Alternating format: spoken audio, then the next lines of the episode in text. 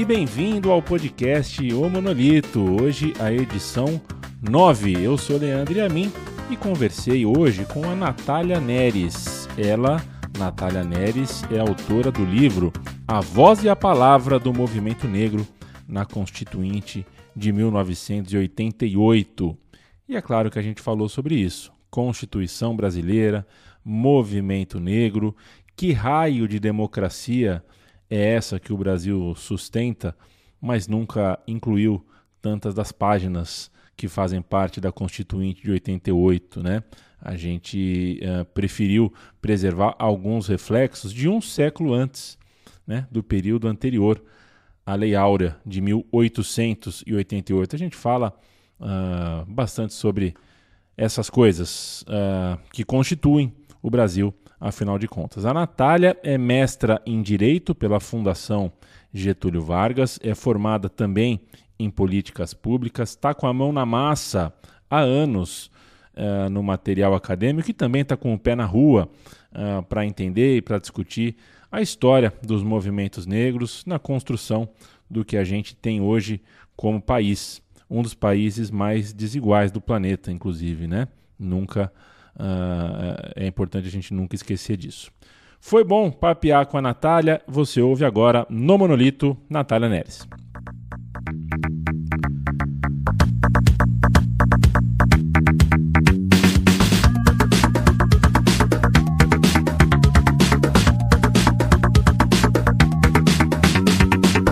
É, Natália, obrigado de estar aqui com o Monolito, de estar aqui comigo é, começo conversando contigo, já mandando um abraço e te perguntando se você conhece uma imagem que sintetize hum, a, a, justiça do Brasil com mais clareza do que um retrato, na verdade, dois retratos colocados lado a lado. Um, um retrato de formandos de direito, e do lado, o retrato de uma cela cheia de alguma penitenciária do Brasil.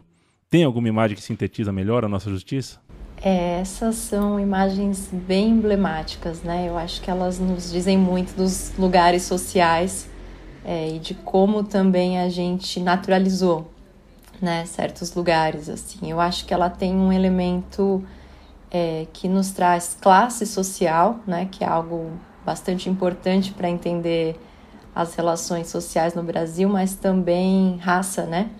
Ela traz um elemento da nossa desigualdade racial é, em si muito fortes, né? Acho que acho que é uma boa escolha essas duas imagens para a gente pensar a nossa configuração, né? E como que funcionam é, a nossa estrutura é, social, política, econômica é, e justiça também.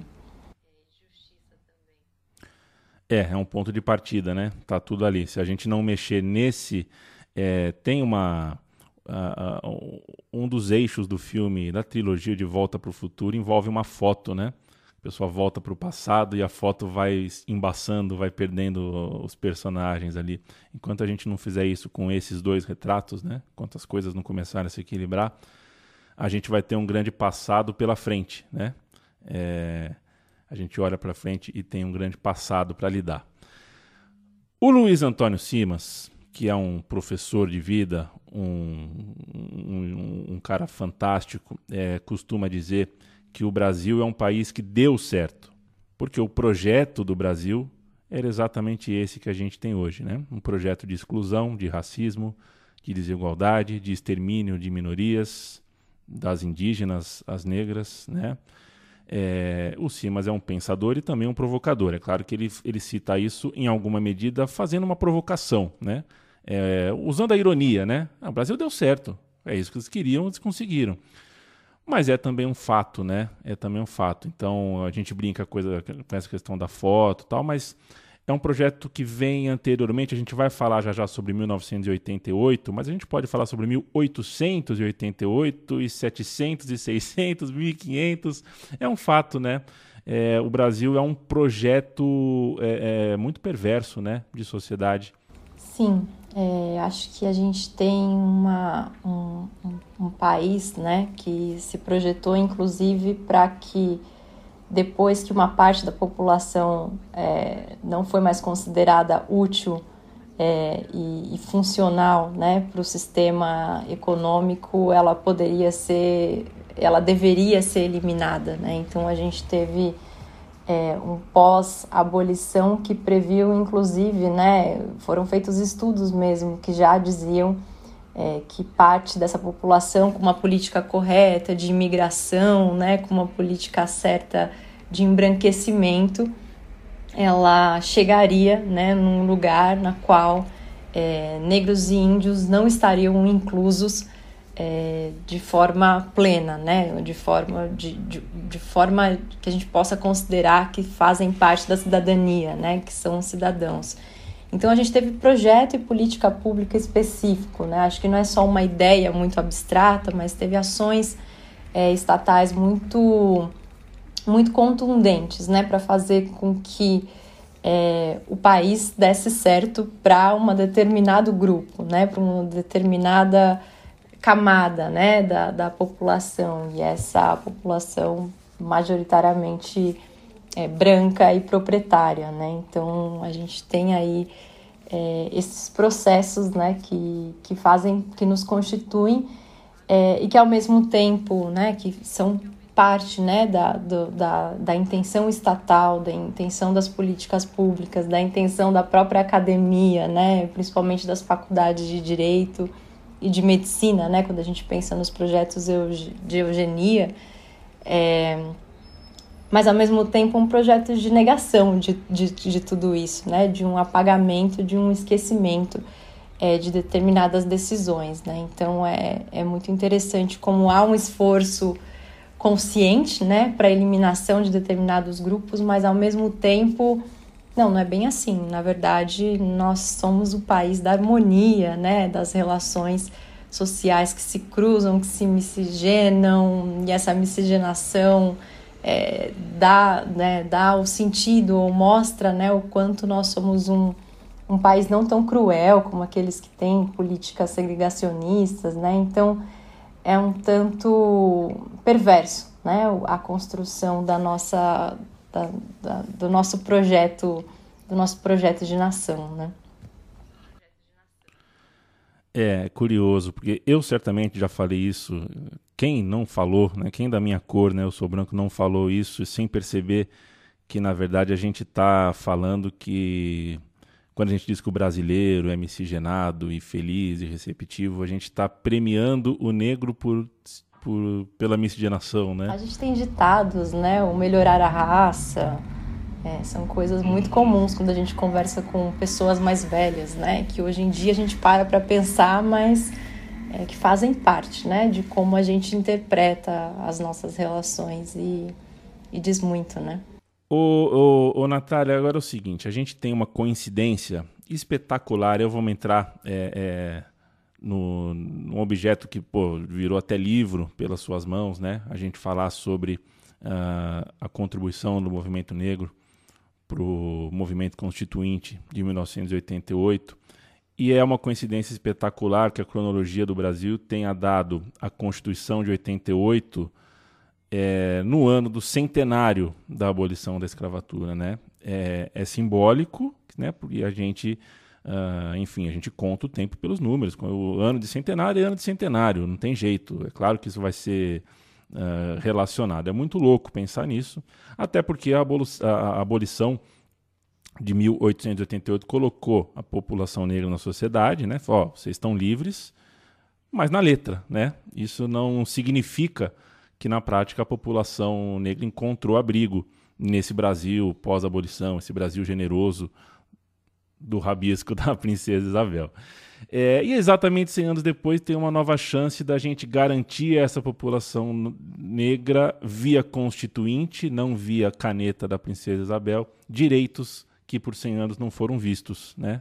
É uma população que não viu o que estava previsto uh, né, a liberdade que estava prevista, eles não viram nos primeiros 100 anos. Tem a Constituição e essa coincidência, enfim, a pergunta que eu te faço é: ajudou de alguma forma? Porque uma coisa é quando a gente está numa terça-feira qualquer, outra coisa é quando é nosso aniversário. Né? O, o dia muda, a gente olha diferente para as coisas, olha diferente para o céu. Então, quando você está no ano de centenário, tenho a sensação que a mobilização pode ter um caldo diferente, um tempero diferente. Então eu te pergunto, como foi lá em 88 o movimento por uma voz participativa na Constituinte brasileira por parte dos movimentos negros? É bom, essa, essa coincidência né, histórica ela é bastante importante, é, é bastante emblemática. É, também porque a gente, bom, a gente tem movimento negros, né? A gente tem mobilizações de pessoas negras contra né, o sistema ou contra o regime, está colocado desde que é, os africanos chegaram aqui, né? Mas elas teve, elas tiveram características muito distintas, né? Na escravidão, depois é, no período republicano, enfim. É, esse movimento negro que a gente referencia, né, que, que está presente atuando nesse período que você coloca, de 88, é o que a gente conhece hoje como movimento negro contemporâneo, né?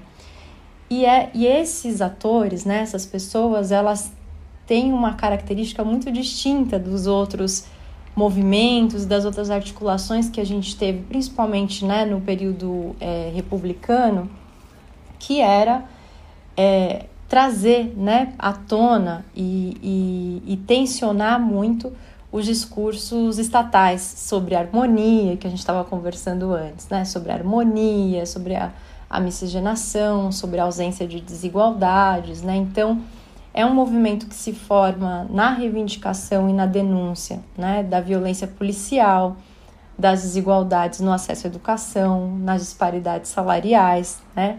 E que já consegue provar isso é, trazendo dados de pesquisa que traziam já é, alguns indicadores desagregados por raça-cor, né? Então, é um movimento que é, vai trazendo né, esses novos elementos para o debate nesse período que a gente está na ditadura ainda, né? Então, ali, anos 70. Esse movimento se, se organiza né, de uma forma como a gente conhece hoje no ano de 78.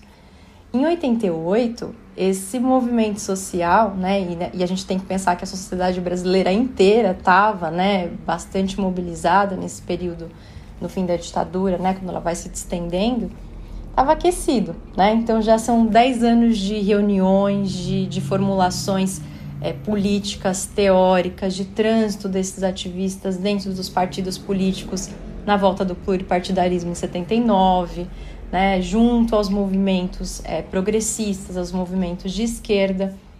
Quando há uma discussão né, da necessidade da elaboração de uma nova Constituição é, federal, né, para lidar, para a gente conseguir lidar com o entulho autoritário, né, não entrar numa democracia com uma Constituição que foi promulgada no ano de 67, há uma reivindicação de que esse processo seja participativo, né? de que ele seja popular, de que ele consiga incorporar as demandas dos diferentes grupos. Né?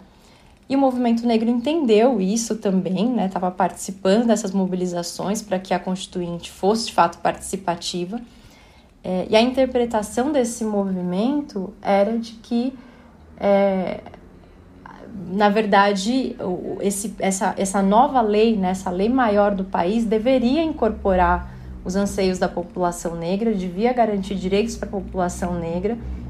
Era quase como, e isso aparece na fala de alguns ativistas, é, a Constituição fosse o parágrafo segundo da Lei Áurea. Né? A Lei Áurea só aboliu a escravidão né? e deixou 100 anos, como você comentou, essa população totalmente alijada né, de direitos. É, então há uma, uma mobilização e uma interpretação desse momento como fundamental para que não dá para transitar para uma democracia deixando metade da população de fora, né?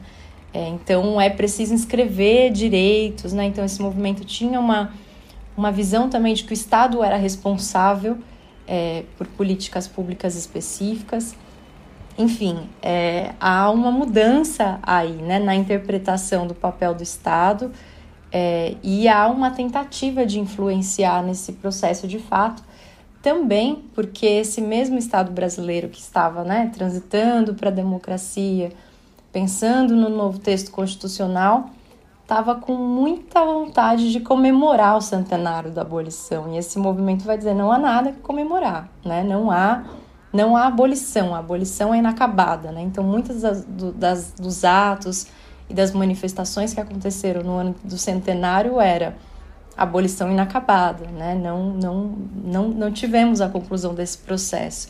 E para muitos ativistas, principalmente esses que estavam mais na via institucional ou da institucionalidade, né, é, a, a ida para o Estado e a demanda para o Estado era bastante importante. Então, é muito interessante olhar né, os discursos é, de 1988, tanto dos ativistas quanto de alguns parlamentares negros à época, como traz de volta né, essa memória é, da abolição e da necessidade de se pensar o papel do Estado. Algumas políticas né, foram muito fundamentais para que esse debate esteja num novo lugar hoje.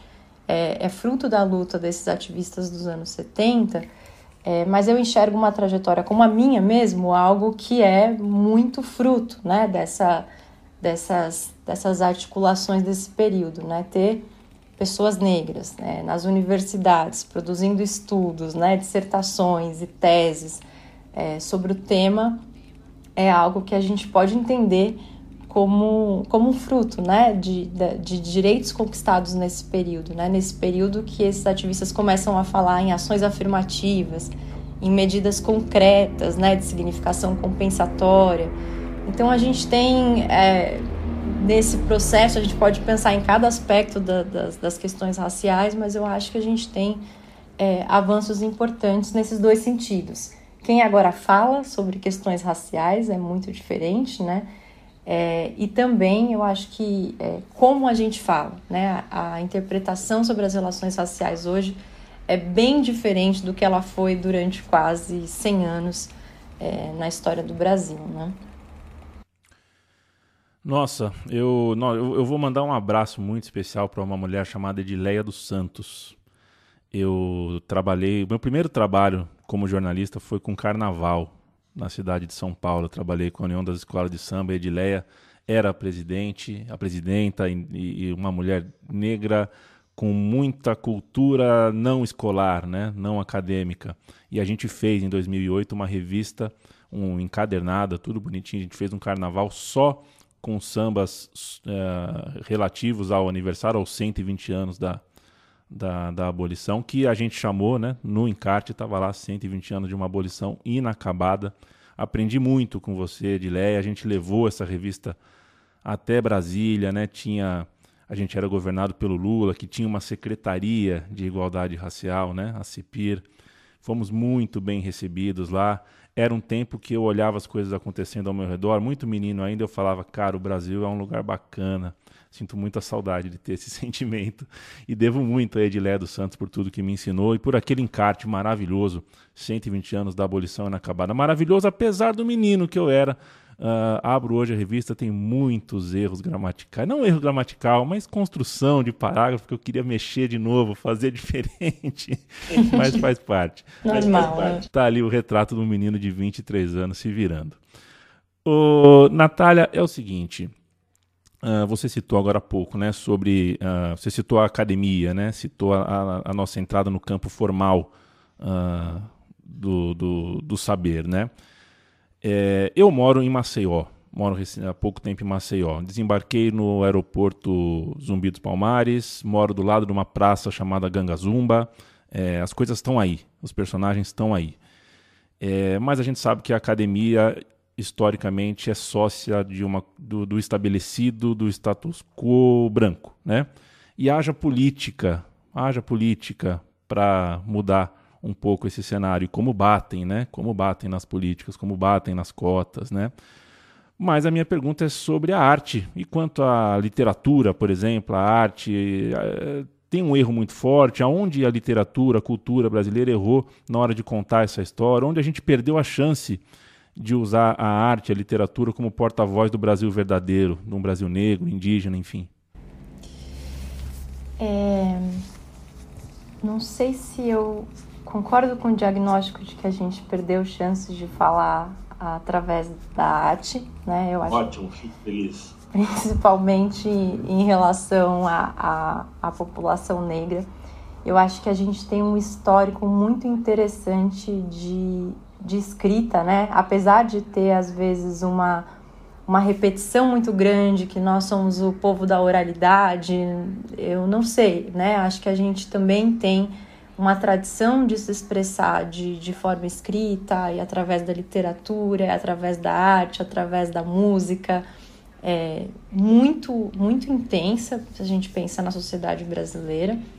Né? Então, a gente tem é, um histórico, por exemplo, de imprensa negra no Brasil desde o período de, de escravidão, né? e ali você encontra uma série de manifestações artísticas de, de poetas negros, né? de de, de coisas muito particulares sobre festas, sobre bailes, os clubes negros também foram algo, foi algo muito presente é, no começo do século.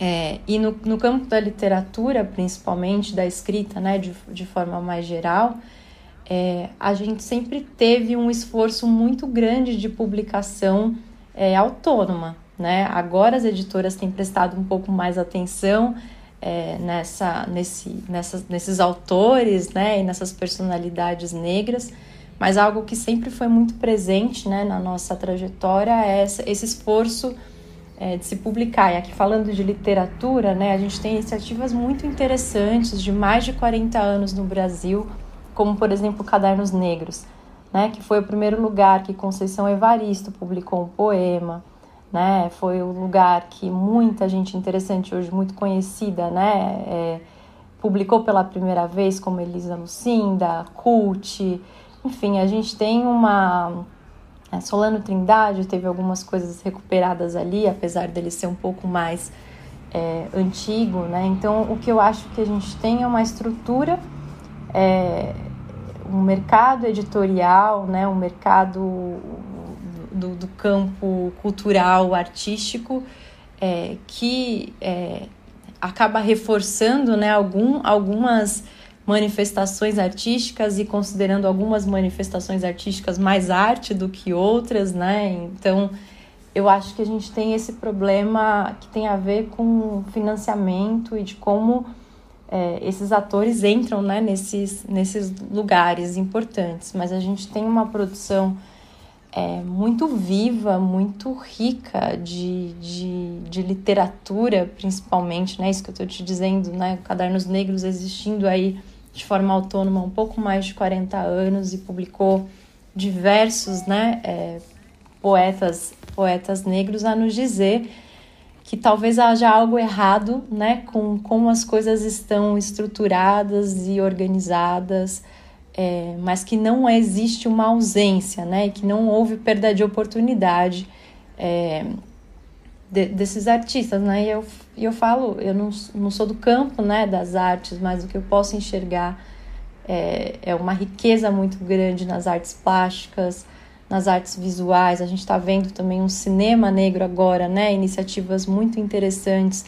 É, como o Nicho 54, né, que traz essa, essa perspectiva de pensar nos cineastas negros, na produção né, audiovisual, que é algo tão elitizado, né, algo de um acesso tão é, de classe média no nosso país. Então, a gente tem né, muito produtor de, de, de e, e tá dando que, que estão dando recados muito interessantes também é, e pensando as nossas relações raciais, né, nossas relações sociais, como a gente começou conversando, de uma outra forma é, mas talvez não com a mesma visibilidade, não com, com o mesmo espaço. Né? E aqui, conversando com você, eu lembrei disso, né? Cadernos Negros, Nicho 54 e há tantos outros, né? Coletivos e, e, e formas é, hoje mais contemporâneas, né? De, de expressão é, dessa, dessa riqueza que a gente tem, né? Isso pensando é, no que a gente está chamando de mais formal, né?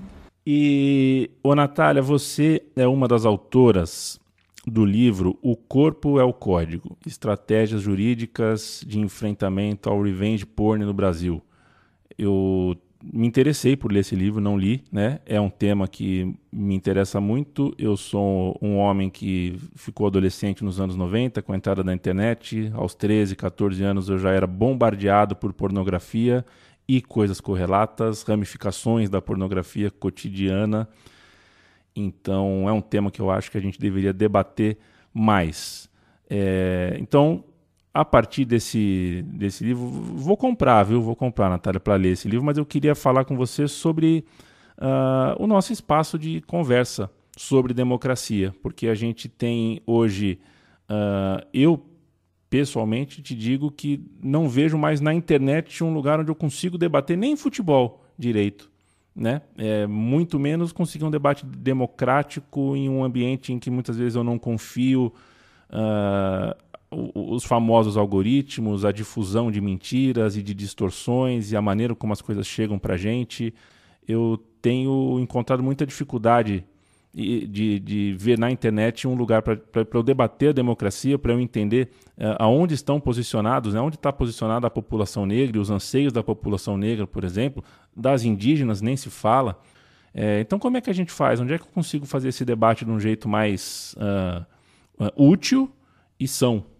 Bom, é, que legal seu interesse nesse tema, nesse livro de forma específica. Na verdade, esse livro está disponível para download gratuito. A gente é, trabalhou nele no ano de 2015 e no ano de 2016, é, muito preocupados com essa temática de violência de gênero na internet, né? Então, é, era um momento é, ali muito específico, né, de, de, de, crescimento das discussões sobre feminismos, é, de mobilizações nesse sentido, mas ao mesmo tempo também é um momento em que a gente observou é, uma prática né, muito comum de exposição da, da vida né, e da sexualidade de mulheres, mas de uma forma é, com alcance né, que só a internet pode dar, foi pensando nisso, né, nessa ambivalência, né, de ao mesmo tempo de ser o lugar onde o debate feminista estava florescendo, onde essas discussões estavam levando mulheres é, né, da, da rede para a rua, mas ao mesmo tempo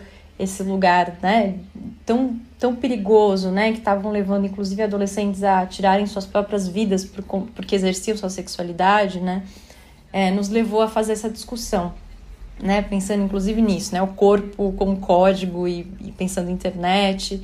É, qual era a discussão que a gente estava fazendo aí, né, nesse, nesse momento, considerando esse, esse quadro que eu contei para você agora há pouco? é, de que a gente tem respostas em relação a determinados problemas, é, principalmente relacionados à internet. Acho que a, todos os problemas no Brasil, a gente tem uma cultura bastante é, punitivista e criminalizante, né? Então, quando acontece algo, como por exemplo esses suicídios, a, a primeira atitude de um parlamentar talvez seja: nós temos que criminalizar a pornografia de vingança, né? Tornar crime, aumentar a pena. Então, nosso estudo foi nesse sentido de pensar quais são as respostas que a gente dá para os problemas complexos né, que a internet é, parece colocar um, um, um, amplificador, né, ou jogar luz. São problemas que já existiam, né, a exposição de mulheres à pornografia, como você colocou, né, algo que as pessoas estão expostas desde muito cedo, principalmente os homens. É, então, a nossa, nossa ideia com esse, com esse livro é, que a gente produziu no Internet Lab, é, que é um centro de pesquisa sobre internet e sociedade, era essa, assim, era bom. A gente não consegue olhar para os fenômenos, né, e principalmente para os problemas que acontecem na internet de uma forma muito simplista. É horrível, é, ou é potencialmente maravilhoso, olha só o que está acontecendo, as mobilizações todas.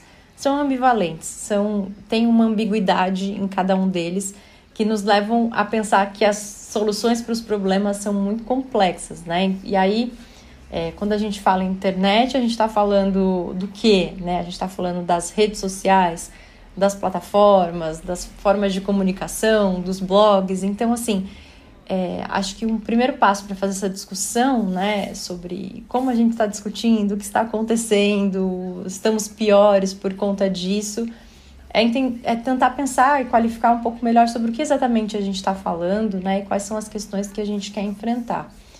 É, nesse sentido, né, é, para onde a gente caminha, é, a gente está fortalecendo processos democráticos, né? Eu acho que sim e não. Sim para alguns, alguns temas, é, não para outros tantos. É, isso tem a ver né, com como essa estrutura se organiza, quem são os atores que estão que estão ali, né? Quais são os tipos de regulação que a gente propõe. Então é bastante amplo, assim. Eu acho que do ponto de vista dos temas que eu estudo de forma mais próxima, né, que são as temáticas de, de gênero e raça, é, a gente vê esse duplo, né, da, da, da, da violência é, e, da, e da e da agressão, de certa forma, do discurso de ódio, mas a gente também vê formas de, de, de articulação muito novas e muito importantes, né? Então, acho que é, há a presença muito relevante né, de, de ativistas indígenas hoje nas diferentes redes sociais, falando sobre seus temas, né, comentando a partir de seus pontos de vistas. É, há também né, uma perspectiva de organização da temática racial é, muito importante, é, não só quando a gente pensa em redes sociais, mas outras formas de comunicação também. Né? Então, é, nós estamos convivendo nesse momento com esse, com esse duplo, né? E acho que, que o, o nosso desafio hoje é, é pensar né, nas, na, em como lidar é, com esse fenômeno que é tão novo para gente, que a gente está aprendendo e caminhando juntos, né, da melhor forma. É, que não seja uma regulatória, né, que seja altamente criminalizante e punitivista e que a gente já sabe que não resolve quando a gente olha para o nosso é, sistema, né, é, nosso sistema de segurança pública de uma forma geral é, e como a gente lida também, né, com as contradições é, do capital e das grandes empresas, enfim é um debate muito complexo, assim, e que, que demanda que a gente tenha muito claro, né, sobre o que, que a gente está falando é, e o que, que a gente, o que, o que exatamente a gente quer lidar, né, voltando, né, ao começo da sua pergunta. Nesse, no Corpo é o Código, a gente estava preocupada com as questões de gênero, né, e como que esse debate estava sendo feito, se esse debate era o debate... É, que estava sendo feito da melhor forma possível do ponto de vista analista, né? E não do ponto de vista é, normativo. Não, tem que ser assim, tem que fazer tal lei, tem que proibir tal coisa. Era só colocando, né, as diferentes facetas do fenômeno na mesa para que é, diferentes atores, né, tomadores de decisão, as plataformas, os movimentos sociais é, pudessem pensar nesse nesse, nesses, nesse problema a partir de, de, um, de uma visão um pouco mais multifacetada. Né? Eu acho que esse é um pouco o papel né, do, do pesquisador e, e, e da academia, né? dizer para cada tema que existe, olha, tem esse lado aqui também, é mais complexo, que perguntas a gente pode fazer, não são exatamente as respostas, né? É, mas eu acho que o papel do, do do pesquisador, né, de quem está pensando internet, gênero, raça, políticas, democracia, é, quais perguntas nós devemos fazer, né, e não exatamente quais quais são as respostas, né? Acho que as perguntas vão nos guiando melhor para alguns caminhos, assim. É, o pesquisador e a pesquisadora é, ramificam o debate, né? Deixam o debate aberto. E aí eu lembro da palavra muito desgastada, a palavra que virou uma palavra péssima, né? O pesquisador não fecha o debate, não lacra o debate. Ele abre a caixa, ele deslacra a caixa e deixa o debate ramificado. Se a gente quer fechar a questão, não é com um pesquisador que a gente deve se consultar. É, ainda em tema relacionado, e para que não pareça que eu detesto a internet e que eu não reconheço a importância da internet para a gente ter tantos debates vivos e candentes hoje, para eu saber aqui em Maceió o que está acontecendo em Pelotas e vice-versa, né? É, recentemente a gente viu, a gente está gravando isso em julho de 2021, e a gente viu recentemente um caso em Goiás, homem negro filmando as próprias manobras de bicicleta é abordado pela polícia com um revólver na mão, uma truculência absurda no tom da voz e acaba indo elevado para a delegacia, né? Algemado, inclusive. Outro caso no Rio de Janeiro, recente, um casal branco acusa um homem negro de roubar uma bicicleta elétrica. Eles acham que aquela bicicleta não é do cara e com, não tem nenhum, uh, nenhum outro argumento a não ser o tom da pele da pessoa. E, enfim, existe quando a gente vê a, a, a, indignação das pessoas em casos como esse, uma certa. Enfim, a gente dá um calor no coração. Dá um calor no coração. Fala, pô, peraí, não estamos sozinhos nessa, as pessoas estão se indignando. Tá claro, tá desenhado, né? Tá desenhado aí como funciona a nossa sociedade. Mas ao mesmo tempo tem uma coisa, eu acredito que perversa nessa comemoração, né? Porque uh, nas costas de cada câmera, né, Natália, a gente tem um mundo, né, também. Né? Eu estou te filmando aqui, mas a, nas costas da câmera o mundo está acontecendo também. E se a gente vê um caso, a gente sabe que outros x, x, x, x casos nos escapam todos os dias e vão continuar acontecendo. Uh, a sensibilização da opinião pública em casos como esse te convence, assim? Você se sente. Eu me sinto aquecido por 10 segundos. Logo depois eu paro para pensar e falo: não, mas a gente não vai chegar a lugar nenhum com isso, porque a gente. É a dopamina da internet que eu citei agora há pouco. A gente fala, pô, justiça, vamos pegar tal. Mas não está formatado ali um debate, né? Eu não, pelo menos eu não consigo ver um debate formatado sobre o que fazer com isso. É um chega um os ingredientes do bolo estão na nossa mesa, mas daí a virar bolo é um pouquinho mais difícil, né? É, eu concordo com você, Leandro. Eu acho que que nesses casos, né, a gente tem uma uma comoção, né, de, de muita muito curta duração, ela dura mesmo esse tempo, né, e a velocidade que as coisas nas quais elas acontecem na nossa timeline, assim.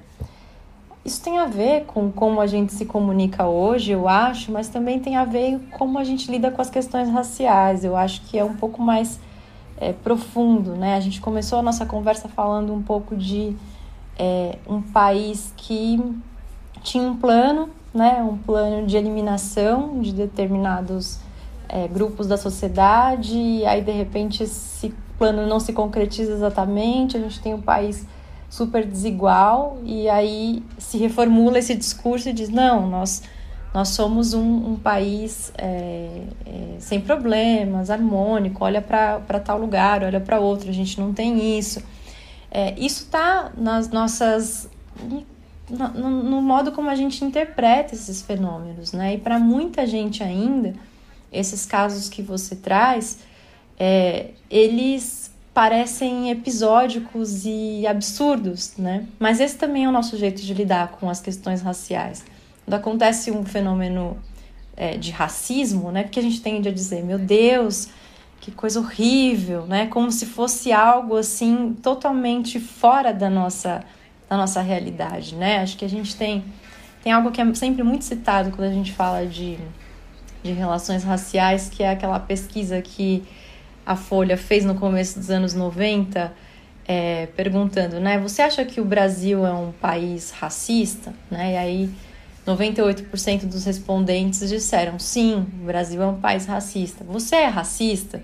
E aí ninguém respondeu que era racista. Então nós somos um país racista sem racistas. Né? Então, assim, essa pesquisa demonstrava esse paradoxo de que todo mundo reconhece o fenômeno, mas ninguém consegue assumir, né? É, então, quem que é o racista, né? O racista é o outro é, o tempo todo. E aí, quando acontecem fenômenos como esse, a gente acaba tratando assim, né? É, como algo muito absurdo, sem se dar conta, né? De que nas nossas relações pessoais, é, na, no, como a gente lida no dia a dia, como foi nossa criação, dependendo da sua classe social, quanto você não conviveu com pessoas negras, alimentou certos ideários, né? E aí acusar alguém de, de, de um roubo, né? Faz parte de algo que está muito mais.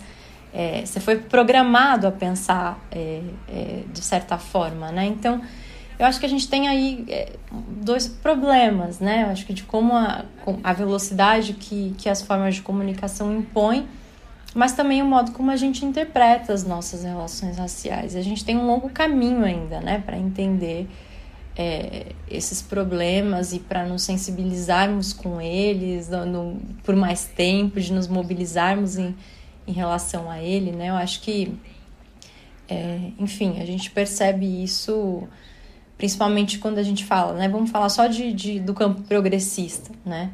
É, quando há manifestações relacionadas à temática racial, por exemplo, de é, denúncia de uma morte violenta, enfim, esses atos são muito pequenos, né? Isso não mobiliza o campo, né? Mesmo quem está no campo de direitos humanos. Então a gente tem um problema aí ainda é, relacionado a, a, a, a que valor a gente dá determinadas histórias, né? Que valor a gente dá a determinados fenômenos e o quanto a gente se sente parte do problema e parte da solução e o quanto a gente é, faz isso, né? Faz como a reportagem da Folha, joga num outro lugar, né? No outro, até reconhece, uhum. né? Nossa, entendo, que absurdo, né? Isso que aconteceu, uhum. mas que monstro esse, esse casal que fez isso com esse, né? Sem reconhecer que essas atitudes elas estão também é, no cotidiano de todas as pessoas brancas, né? Então acho que é, tem processos aí que são que, que, que, levam tempo mesmo, né, para que isso mude, para que essa essa revolta se torne mais perene, né, por, por outras pessoas e pela sociedade de uma forma geral.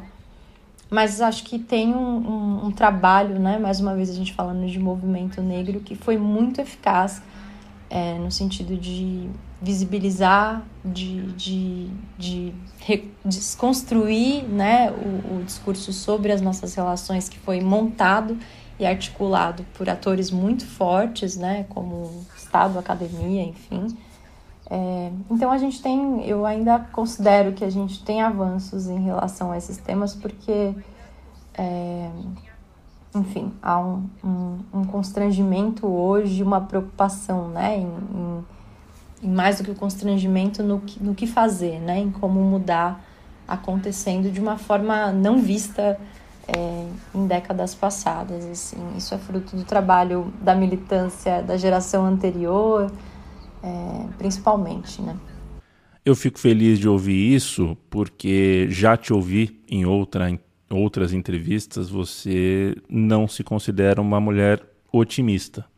Então, se você que não é otimista é... É, tem um olhar positivo para as coisas, isso é um, é um ótimo sinal. A gente está na reta final, tá? Mas eu não posso deixar de te perguntar uma coisa que é, eu julgo importante que a gente fale aqui, a gente não falou ainda, que é quanto ao lugar do trabalho na Constituinte, né? o trabalho formal.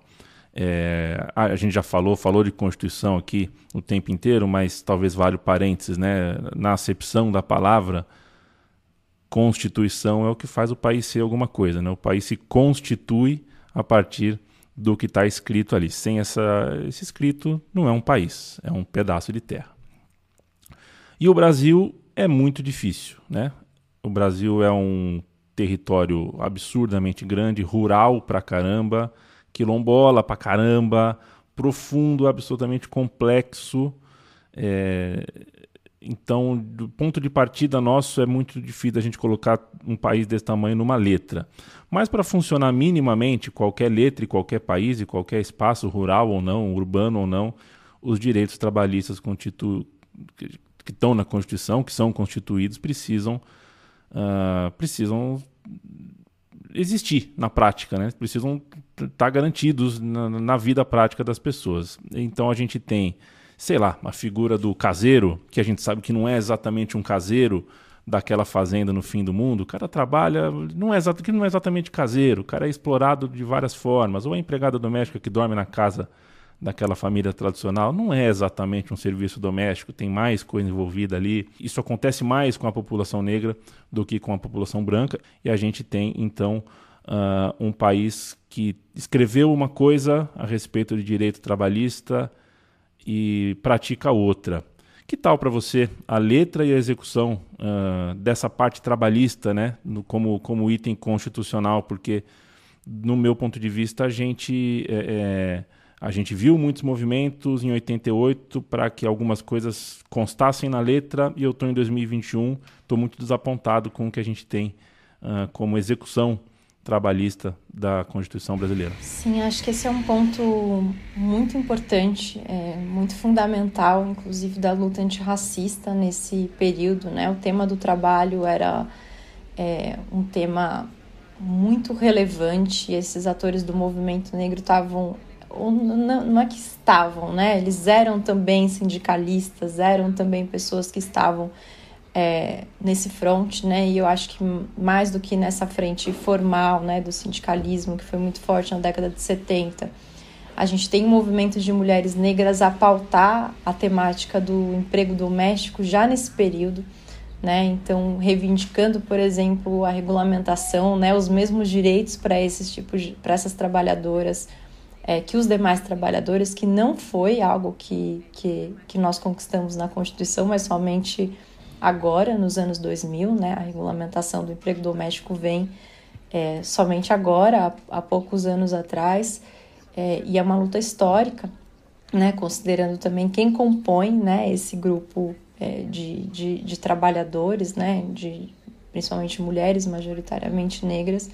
Então a gente vê aí uma resistência, né? Muito grande é, a, a a, a, se libertar de, certo, de certas tradições que são escravocratas, né, Na, nas relações de trabalho. Isso nos constitui, né, o DNA é, do, das relações de, de, de, trabalho brasileiras, assim.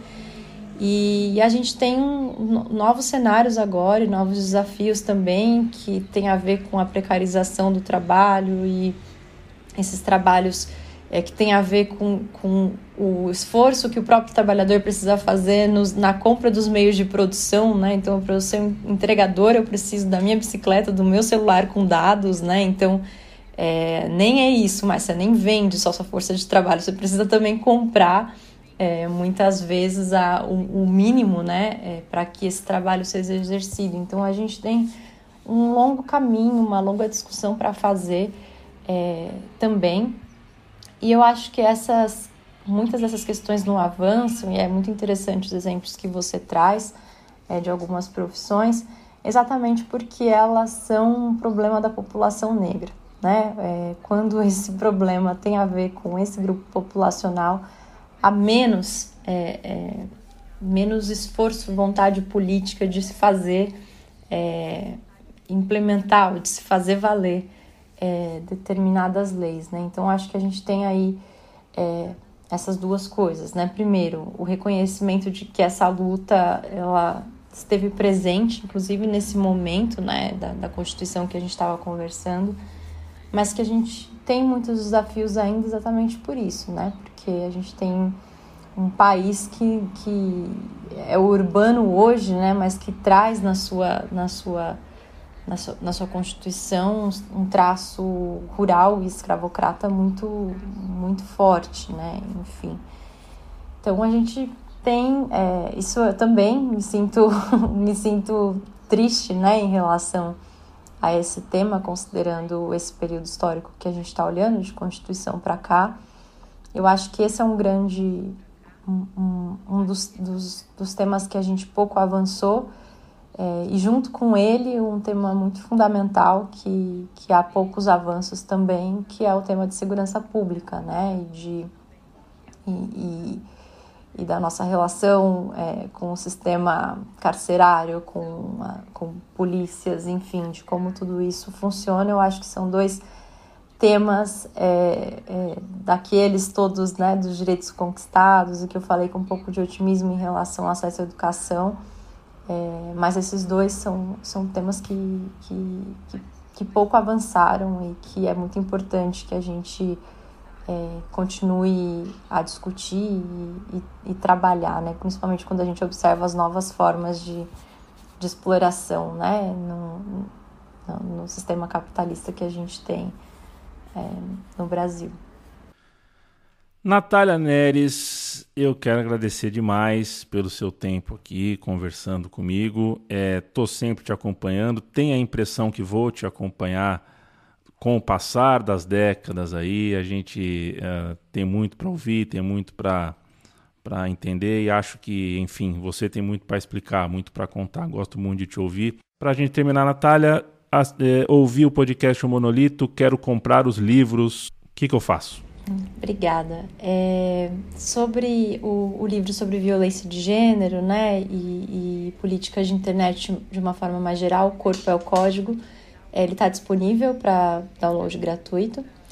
É, o meu trabalho sobre o movimento negro na Constituinte, ele na verdade é fruto da minha dissertação de mestrado, então caso você não queira comprar o livro pela editora Letramento e que é possível encontrar no site. É, a minha dissertação é um documento público, então, é, procurando algo como Movimento Negro e Constituinte Natália Neres, você encontra é, esse trabalho e outras produções também acadêmicas é, geral, é, como artigos sobre isso mais curtos, sobre determinados temas. Estão todos é, disponíveis para download. Muito obrigado, Natália. Obrigada a você, Leandro.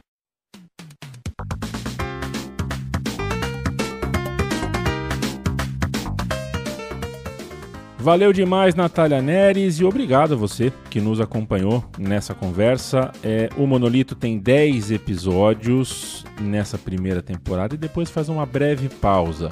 Esse foi o episódio 9, o nono, então só falta mais um que cai na semana que vem no seu feed, no seu tocador de podcast. E eu te convido a ouvir os outros anteriores. E também te lembro que a Central 3 possui um financiamento coletivo em apoia.se barra Central 3, apoia.se.